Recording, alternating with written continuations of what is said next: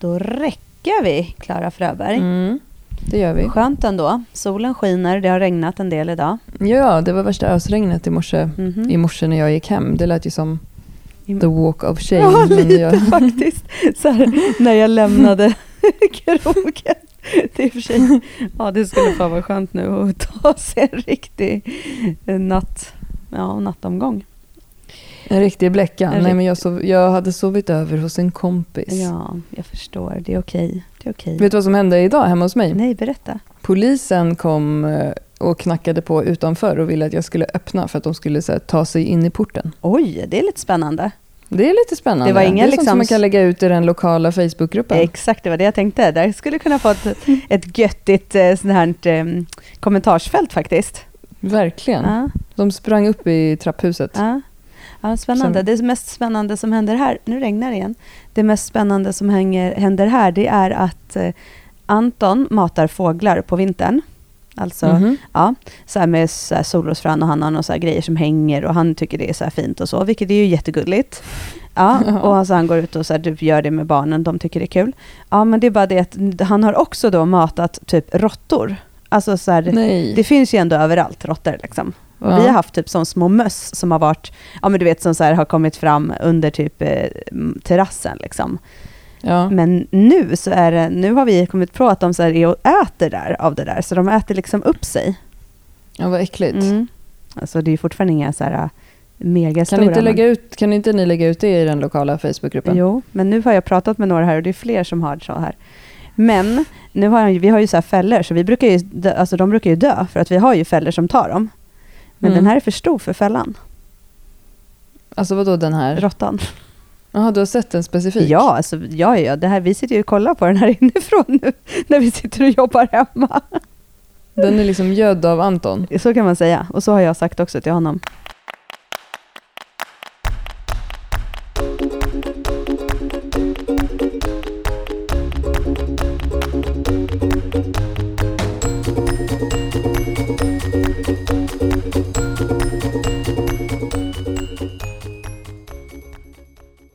Mitt bästa ifrån ditt, eh, ditt eh, lokala eh, område i Facebookgruppen var ju ändå att det var någon där du bodde som la ut och frågade om det var någon som ville ha deras ål som de hade i ett akvarium och skrev så här frun vill inte ha kvar ålen. Ja, det var fin försäljning. Eller bortskänkes var det till och med.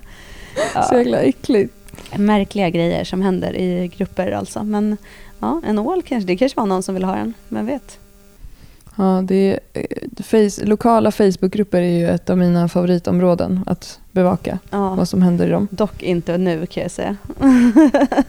alltså, Nej, nu är det. Nu är det liksom lite överdrivet. Man bara, och ja, så nu är du den typ 43 personen som har skrivit tänk på de gamla, hamstra inte toapapper liksom. Alltså Mm. jag håller med, jag, är inte, jag behöver, har inte heller hamstrat men jag, jag var ju väg, idag var jag på väg att skriva så här i våran Facebook, i så här, vår, alla våra såna älta-grupper, sluta skrik på varandra på nätet liksom. För folk, Ja. så folk får ju fan skärpa sig.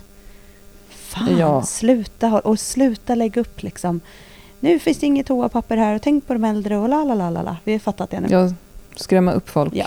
Nu skippar vi det. Det ska vi faktiskt inte prata om. Nej, det ska vi inte prata om. Men du, jag tänkte vi skulle göra lite reklam för en grej.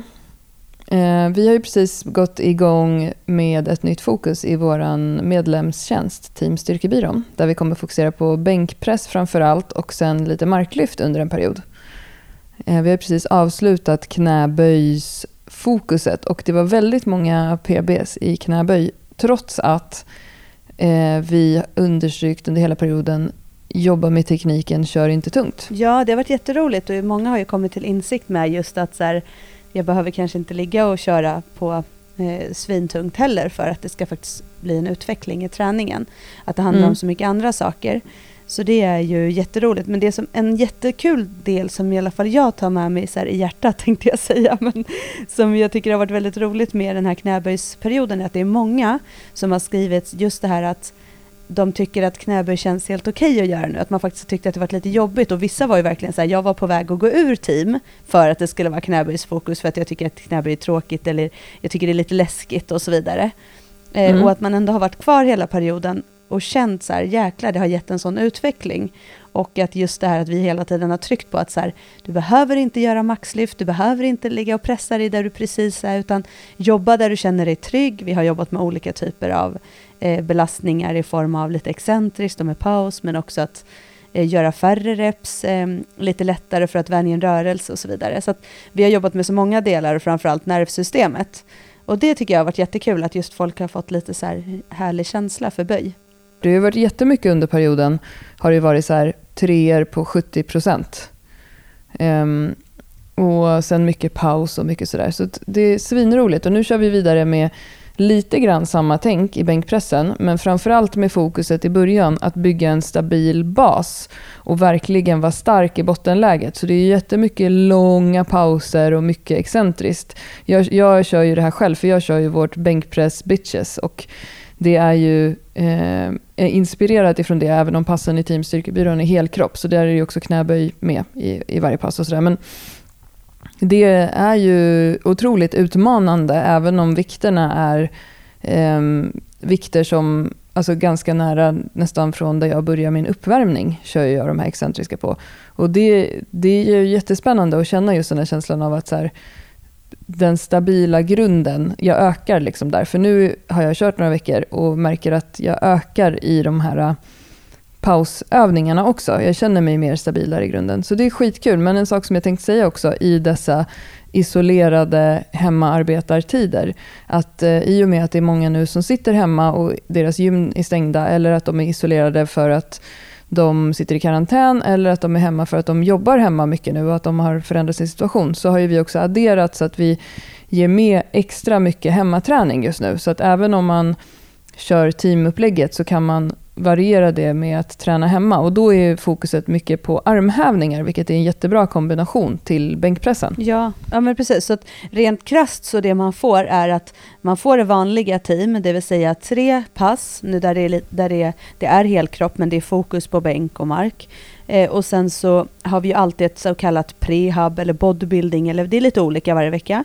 Och, mm. och sen så har vi ju ett som är liksom ett pulspass som kan vara jätteblandat. Det kan vara styrkepuls men det kan också vara ren så här, intervaller, rodd eller någonting. Och så mm. det man får nu också är alltså, det vill säga två hela pass som är utan redskap, eh, som ändå ska vara då som du sa armhävningar. Och sen får man också ett pulspass som är utan redskap.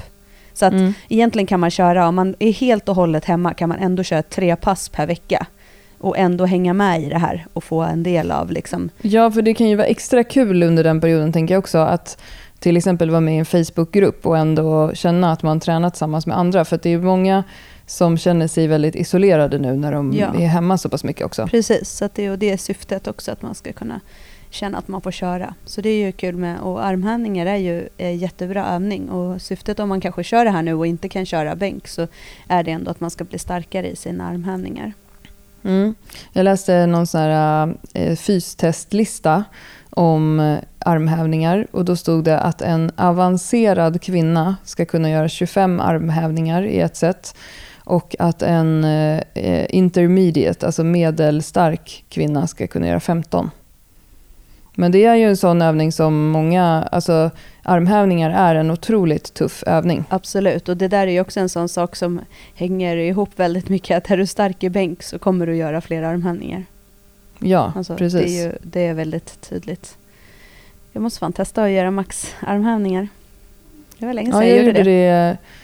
Jag gjorde det någon gång förra året och jag tror att jag gjorde närmare 50. Jäklar, ja det är jäkligt starkt. Ehm, men sen är det också så här, ja, det beror ju på vad man är bra på. Jag är ju lite så uthållighetsperson. Det är därför jag är en fake, mm. fake powerlifter. Ja, men du är jättestark i pressövningar också. Alltså, och dra. alltså, du är ju väldigt stark i både så här chins och eh, pressar och pressar över huvudet. Och, alltså, du, och du är ju stark i bänk också. När du väl fokuserar på det så har du ju varit... ja, men, jo, men så är det ju. Du är, det är ju väldigt mycket dina övningar. Mm. Men, eh, ja, men testa armhävningsmaxa. Mm. Ja, det vill jag veta. Kul. Ja. Det blir, en, en, bra, det blir bra att göra nu. Lagom. Jag gick ifrån powerlifting SM till armhävningar.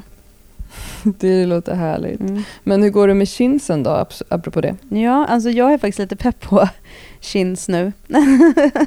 jag har inte, det är också en sån sak som jag gjorde jättemycket förut och det har jag inte haft alls i mina programmeringar nu, vilket är helt så rimligt när man har, jag har lagt så extremt mycket fokus på mina basövningar och väldigt mycket fokus på bål den senaste tiden. Ja.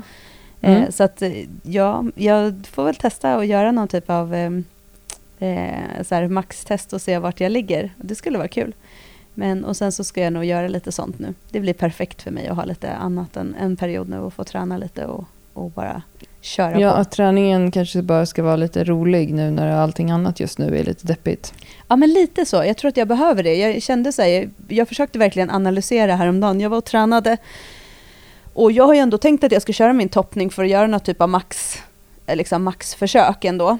Eh, men eh, nej, alltså jag har så mycket vilja att jag vill göra det, men det finns, alltså det finns inte i huvudet. Och då tänker mm. jag att så här, nej men fasen, nu, jag har tränat så mycket på prestation och det kommer ju komma tillbaka. Jag kommer ha möjlighet att göra det igen. Eh, mm. Men jag, jag får lägga lite annat så här, skojträning och jag vet inte hur länge jag kommer klara det. Jag kanske kommer tycka att det är jättetråkigt att vilja gå tillbaka och göra min vanliga, samma träning igen. Men just nu känner jag att så här, jag behöver bara få eh, jag behöver bara få träna för kul och kunna hoppa på lite grejer så här på jobbet om det är någon som kör någonting att jag kan känna så här, jag hoppar på det då. Alltså lite så. Mm.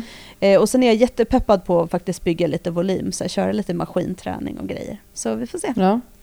Det får, nu får det bara det får ta form lite själv. Jag ska sätta noll press på mig när det gäller träningen, för just nu så eh, helt ärligt känner jag mig rätt pressad när det gäller allt som har med företag och sånt att göra under den här tiden som är nu. Det är väl, det är väl självklart liksom.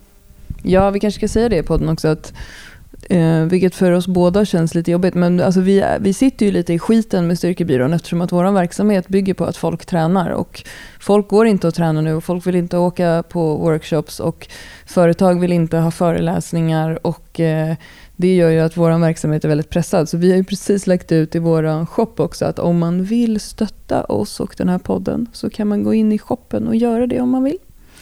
Eh, allt från 20 kronor och uppåt är välkommet. Ja. Eh, och det kän, visst känns det konstigt Johanna? Att det vi känns... ligger i något slags stabsläge som det heter inom vården. Ja, men det är jättekonstigt. Men alltså, det är ju inte bara vi som påverkas. Jag ser ju hela tiden nu och det tycker jag är väldigt fint.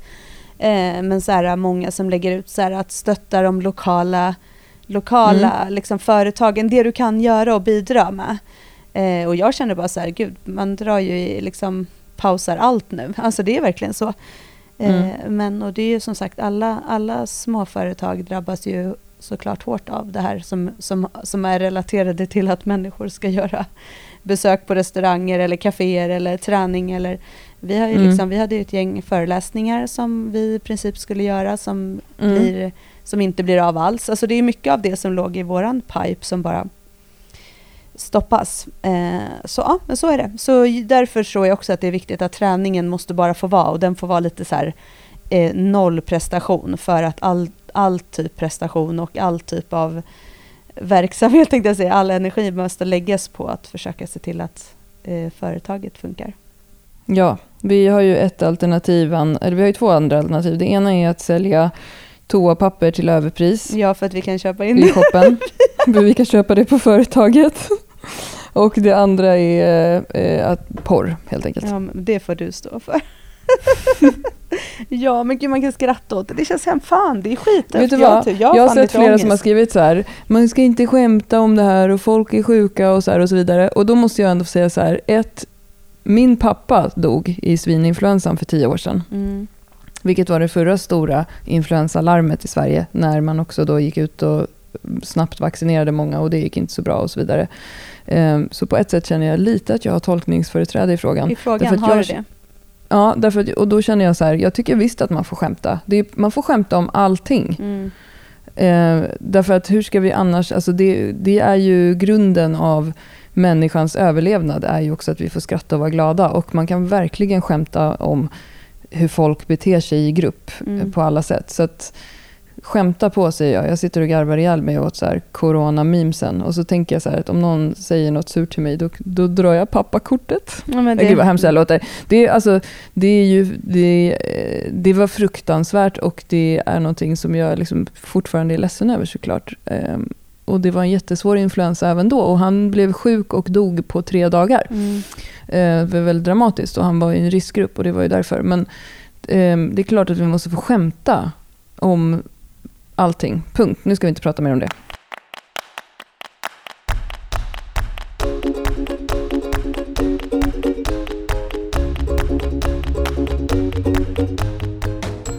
Men, eh, men nu, nej, nu ska vi prata om eh, och vårat, vad, vi, vad vi tycker är kul i alla fall. Eh, att prata om. Mm. Och, och vi blev också så jag tror båda vi blev lite peppade av just det här med chins för att vi började prata om så här, utomhusträning och det gör ju väldigt många nu och det är helt rimligt för att folk tränar inte så mycket inomhus eller det är liksom många tränar utomhus eller hemma. Mm. Mm. Eh, och då vart vi peps ju på att prata om lite chins eller egentligen eh, räckhäv som vi skulle vilja säga. Eh, för Mm. vi, det, den, det är ju faktiskt en av de vanligaste frågorna när man pratar om just chins, som vi, nu säger vi bara chins, men det är ju det här, var, vad är skillnaden mellan chins och pull-ups? Eh, Mm. Och därför så om man säger räckhäv så, så är det väldigt tydligt. Det handlar om att dra sig upp i ett räcke. Ja, och sen är det då, finns det olika, det finns en begreppsförvirring från vad man säger internationellt och i Sverige gällande hur man har händerna. Om man har handryggen emot sig eller om man har handryggen ifrån sig. Pronerat eller supinerat grepp. Och därför i våra träningsprogram när vi har chins och pull-ups då skriver vi ju alltid åt vilket håll man ska ha händerna. Så att det inte blir en förvirring. Eller det spelar ingen roll, för då vet du vilken övning du ska göra. Det spelar ingen roll vad den heter. Nej, och vi brukar skriva chins och sen brukar vi skriva med då supinerat grepp och så står det så här handflatan emot dig eller pronerat grepp, handryggen emot dig.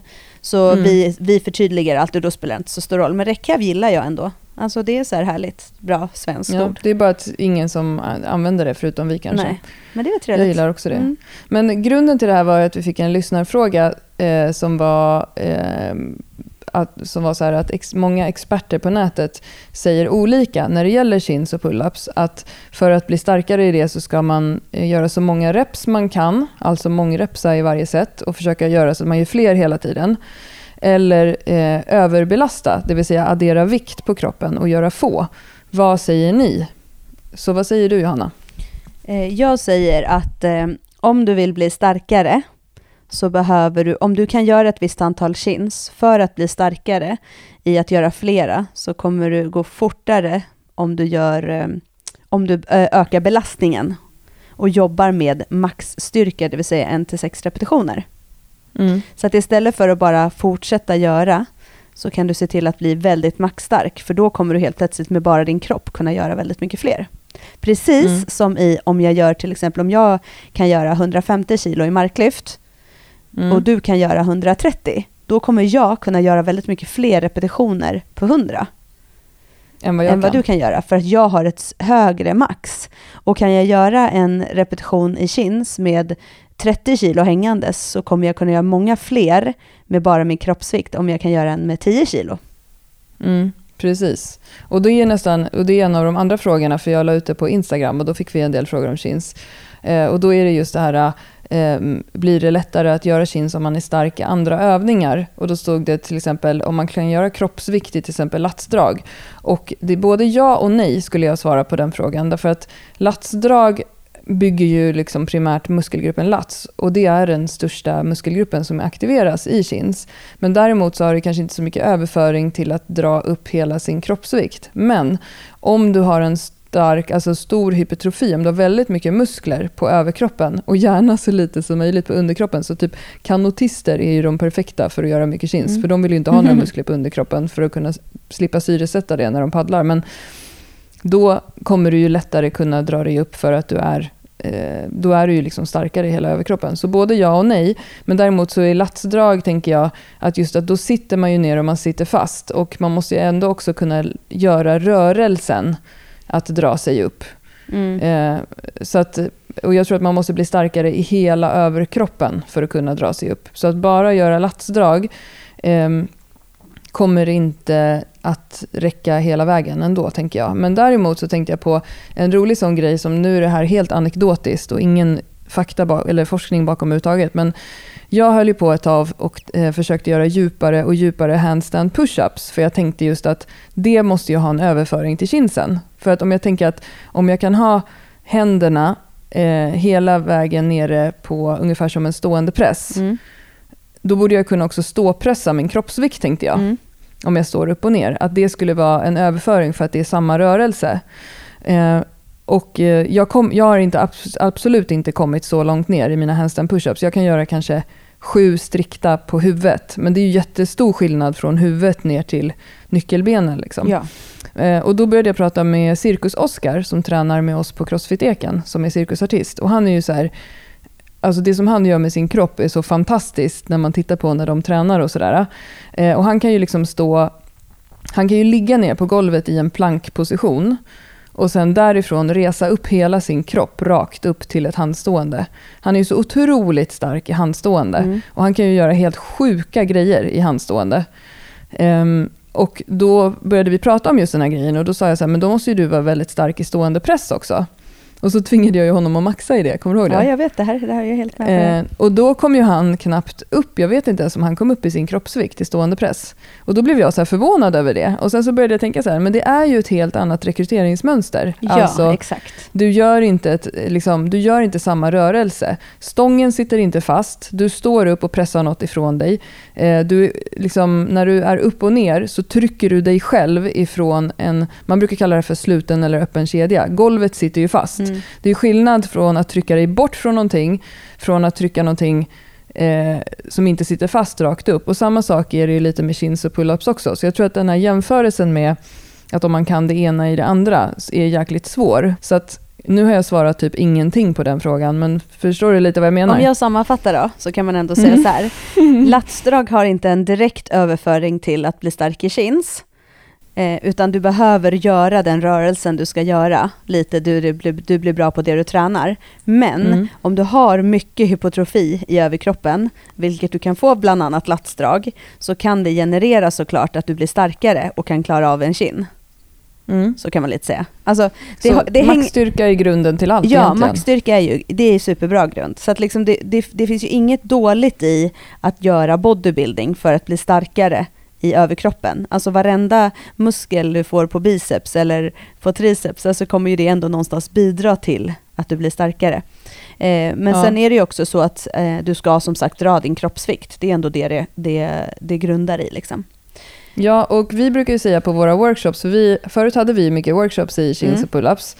Eh, och då brukade vi säga att, så här, eh, för vi har ju oftast tjejer som går på våra, Mm. att en viktig sak att tänka på ändå när det gäller också rent fysiologiskt skillnaden mellan män och kvinnor är att en kvinna som klarar en, sin första chin-up är starkare än en man som klarar sin förs- första chin-up. För vi har inte lika mycket muskler på överkroppen och vi har oftast vår fettansamling på kroppen på underkroppen. Mm. Eh, vilket gör att det blir tyngre för oss att dra.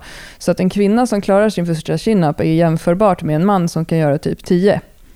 Det ska man verkligen ha med sig, att så här, det är en otroligt stor prestation när en kvinna gör Mm. en pull-up eller en chin-up. Eh, och sen nummer två, för en annan fråga som vi fick in nu eh, via Instagram var, vad är det viktigaste att tänka på när man vill klara sin första chin? Eh, och då är ju en sån sak som du brukar säga jätteofta Johanna, det är så här att du måste träna på det. Mm. Därför att när vi frågar de som vi träffar på våra workshops eh, hur de tränar på chins, då brukar de ju säga så här, "Ja, men ibland så brukar jag avsluta mitt pass med att jag tar ett gummiband och så gör jag så många som jag orkar. Det är ju väldigt få som vi träffar som kommer på våra workshops som har kört ett program för att bli bra på det, för att klara det. Mm, precis. Och vi har ju, vi har ju flera program med, eh, som, som chins är, eh, eller pull-ups då, chins säger jag nu med olika grepp, är med i. Mm. Och det som är viktigt när man vill, vad man ska tänka på också just när man ska göra sin första, alltså som också är en fråga, hur, Mm. vad, ska, vad är det viktigaste när jag ska klara min första? Det är ju att man måste, dels så måste man ju ha ett utgångsläge, alltså Mm. vart är jag idag? Och sen måste man jobba utifrån det. Och det är Mm. så vi har, vårt första program som vi faktiskt tog fram i Kins, det handlade om, den har tre nivåer. Och då testar man helt enkelt sig själv. Kan jag göra till exempel med ett gummiband? Vilken bredd har jag på gummibandet? Och då har ju vi skrivit så här, klarar du det här, då ska du gå in på den här. Klarar du det här, ska du gå in på det här. Klarar du det här, ska du gå in på det här. Och Mm. det som det bygger på är ju att du gör kanske väldigt många repetitioner, men klarar du till exempel bara att göra två med det tjocka gummibandet, då kan ju inte du ha i en programmering att du ska göra åtta chins eller fyra chins. Utan Nej. då kanske du måste göra väldigt många set med det där gummibandet till exempel. Eh, Mm. Men också att för att kan du inte göra så kan du ju inte belasta. Alltså det vill säga om jag inte klarar av att göra en chin-up, eller om jag bara klarar mm. att göra en, då kan ju inte jag lägga på en belastning att göra. Då handlar mm. det ju om att hela tiden utmana sig så nära där man kan göra eh, egentligen få repetitioner men ändå kunna göra många sätt så att du får en mängd träning. Mm. Eh, och det första steget handlar väl, där handlar det att jobba jättemycket excentriskt med fötterna i golvet till exempel. Alltså ja, att, att, eh, att, klara runt av. Men då måste man också tänka på att resan till den första, om man är där, kommer ju såklart vara längre än för en person som kanske kan göra fyra stycken med ett rött gummiband.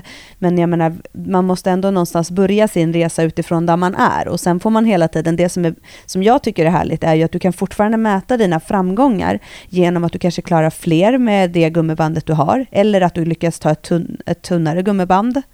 Så att mm. utmaningen ligger ju, belastningen ligger ju i sånt fall att minska motståndet. Men jag, och det här är helt utifrån, ja, du, jag tror du håller med mig där utifrån många som vi har coachat i chins, just som vill göra chins, att jobba med gummiband är ändå väldigt bra för att komma vidare i sin träning. Mm.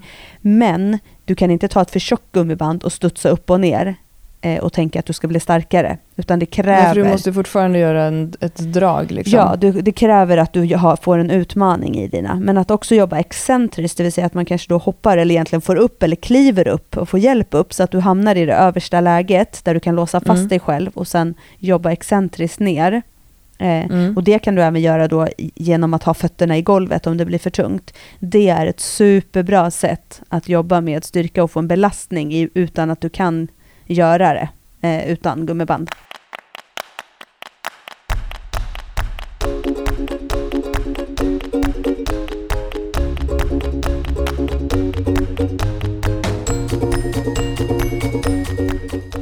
Och även att ha en kompis som agerar gummiband. För att gummibandet hjälper ju också till hela tiden i rörelsen. Men om det är så att du till exempel i den här sista lilla biten som är svår att komma över, men du har lätt i botten, då kan du ha en kompis som hjälper till bara den biten där du behöver hjälp i övningen, så att du ändå får ta i i den övriga delen och inte får för mycket hjälp av gummibandet där. Verkligen, och där ännu viktigare skulle jag säga, när du börjar bli starkare och faktiskt ligger så nära att klara vanliga, Alltså ut, mm. eller vanliga, förlåt, utan hjälpmedel.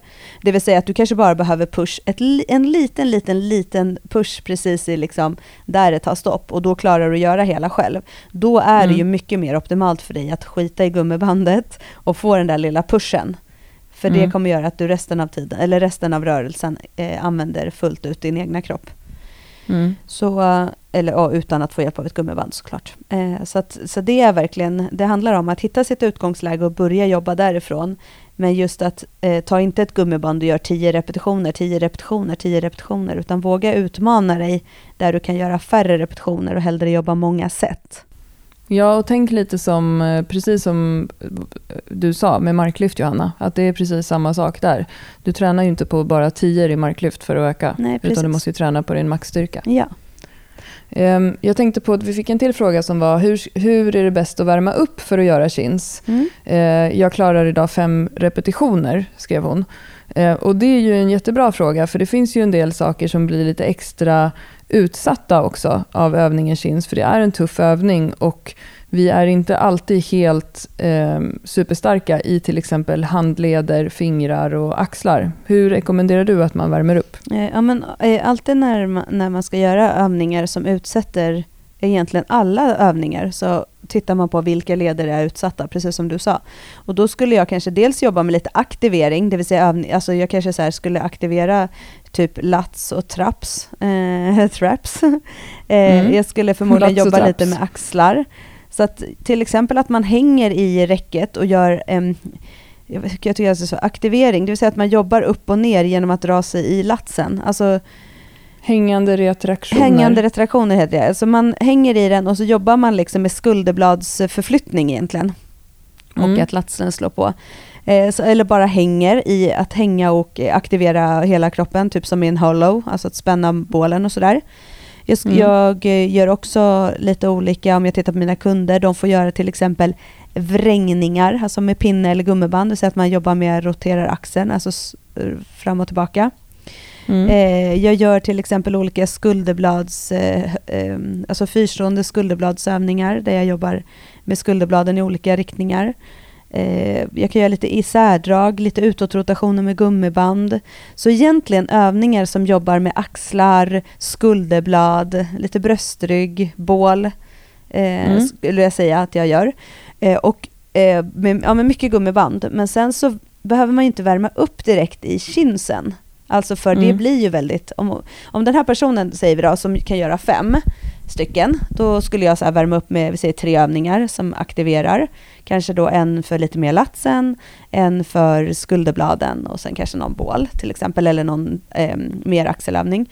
Och sen så skulle jag låta den här personen då få jobba kanske med, eh, om hon kan göra Antingen skulle hon få göra två eller tre kanske då och se hur många sätt hon kan göra det i, eller att till och med belasta lätt så att hon bara klarar att göra tre till exempel. Och sen skulle mm. hon få göra väldigt många treor. Istället mm. för att bara göra femmor till exempel, eller addera gummiband och göra flera. Eh, så det skulle, vara, skulle kunna vara ett typiskt pass som en person som kan göra fem chins skulle få göra. Mm. Eh, eller att hon gör några stycken med vikt och sen tar man bort vikten och ser då kanske hon inte orkar göra så många. Eh, eller att man gör lite excentriska och det kan man ju också addera vikt i för vissa personer är jättestarka i den excentriska fasen. Och då kan det vara bra att även om inte de kan göra en vanlig chin-up så kan de göra excentriska med vikt. Mm. Så då kan man jobba med att de får addera vikt och sen hålla, sig, hålla emot när de går ner till exempel. Så att eh, jag skulle som sagt inte värma upp med chins. Nej, det blir väldigt tufft. Mm. Det är som att gå in och göra tunga knäböj liksom, ja, direkt. man får ju jämföra med att det är det. Alltså det skulle vara som att du nästan går in på din arbetsvikt och jobbar utan ja. att göra. Eftersom du inte, det är svårt. Jag skulle, och jag ser inte så stor nytta i att addera ett gummiband för en sån person. För det skulle ändå ta bort så mycket av den riktiga rörelsen för att det blir för lätt. Ja. Så att, eh, ja, då skulle jag jobba mer med gummibandsövningar och sånt. Men om man tänker då på, om man har, nu har vi gått igenom uppvärmning, mm. lite det här med maxstyrka eller mångrepsa och vikten av hypertrofi, prehab, eh, överföring till andra övningar. Men jag tänker, finns det några andra övningar som man kan göra extra för att bli starkare eh, till sina chins? Alltså du menar bodybuilder? Assisterande, ja. Ja men absolut. Alltså, som vi, egentligen det vi pratade om, det här med att ju mer muskler du får på överkroppen, Mm. Eh, ju mer, det kommer ju ändå bidra till att du har mer muskulatur att ta i med när du ska göra dina chins. Ja. Eh, så att eh, om man tänker att ryggen är ju i största grad involverad. Så att latsdrag är ju superbra, men alla typer av dragövningar, alltså roddar, roddövningar, mm. är ju superbra att addera. Eh, och eh, att jobba extra mycket med eh, armarna, alltså ryggen igen, armar, alltså jobba med mm. biceps curl, olika tricepsövningar, handlederna som du sa också, bli stark i liksom grepp och handleder, det kommer också hjälpa dig. Ehm, eh, gör alltså axlarna, mycket axelövningar, pressar, sidolyft, alltså bli stark i det partiet. Mm. Men sen att man inte glömmer bort ehm, de svaga delarna, alltså armbågarna, alltså ligament runt armbågar. Greppet som mm. jag nämnde lite där när jag pratade armar. Eh, alltså axlarna, rotatorkuffen, alltså de här svaga områdena runt eh, skulderbladen. Små muskler också, och det är ju de som vi kallar prehab. Eller då ja. som man har man problem så blir det rehab. Eh, men att just jobba med små muskler också, och det gör man ju mycket med de här gummibanden och sådär. Eh, att inte bara gå på och ligga på jättetung träning och väldigt mycket, för då kommer man börja känna av sånt. Eh, så det gäller mm. att liksom, eh, dels öka lagom om man vill börja satsa på att göra chins, men också att se till att få allt det här smått runt om. Och inte vara rädd ja. för att göra liksom lite sådana här i-lyft och i-lyft och sånt som man kan göra med lätta hantlar, alltså för små muskler. Precis. Det finns en muskel som heter brachialis som går över armbågsleden. Och när man har tittat på EMG-studier på chins och pull-ups, vilka muskler som aktiveras mest, så kan man se att just i toppläget av en chin-up, när man är med hakan ovanför stången, då är eh, just brachialis i armbågs, runt armbågsleden som mest aktiverad. Och det är en sån rörelse också som vi ju faktiskt inte gör i så många andra övningar än då till exempel latsdrag och chins. Eh, och där, det är vanligt också, ett vanligt ställe att folk får ont i är ju just armbågen.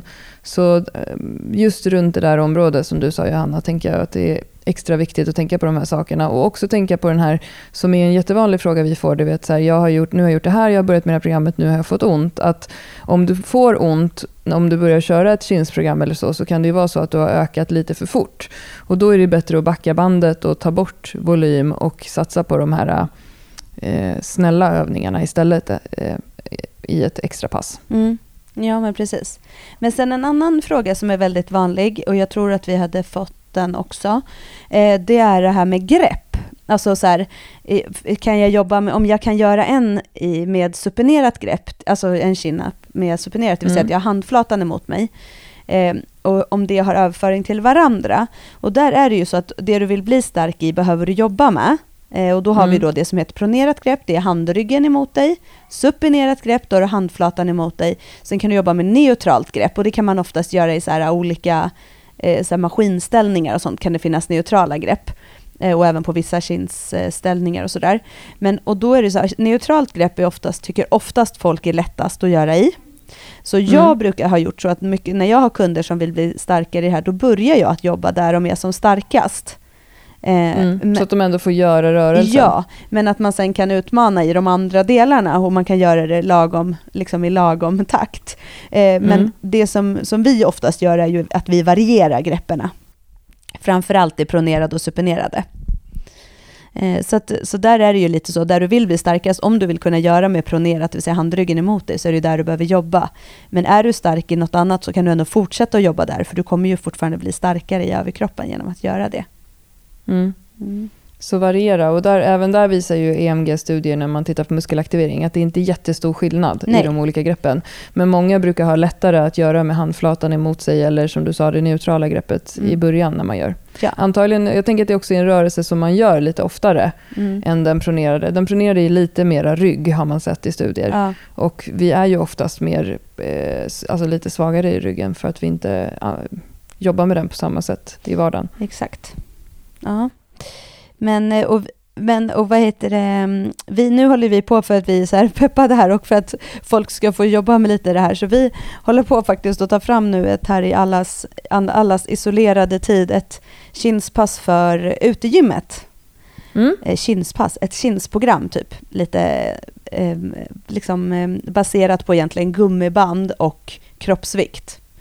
Ja. Med lite blandat bål och lite underkropp också, men framförallt lite fokus på armhävningar och chins, så att man har möjlighet att och eh, jobba med det här om man blir peppad nu när man kanske inte då kan vara på ett gym av olika anledningar. Precis, så det kan man ju köra såklart på ett gym också. Ja, absolut. Men då, då är ju de assisterande övningarna ju mycket mer fokus på gummiband nu i det här programmet. Och då kan man mm. i sånt fall köra själva den andra delen och så kan man addera egna övningar om man vill ha och göra det på gymmet. Grymt. Nu ska jag dra och köra lite chins. Ja, men det låter väl härligt. Det ska jag faktiskt också göra här i dagarna. ja, bra. Ja. Du, vi hörs igen om en vecka om vi fortfarande lever. Det, nej, säg inte sådär. Det är klart. Okej, om vi fortfarande har ett företag. Ja, puss då. Puss, hej då.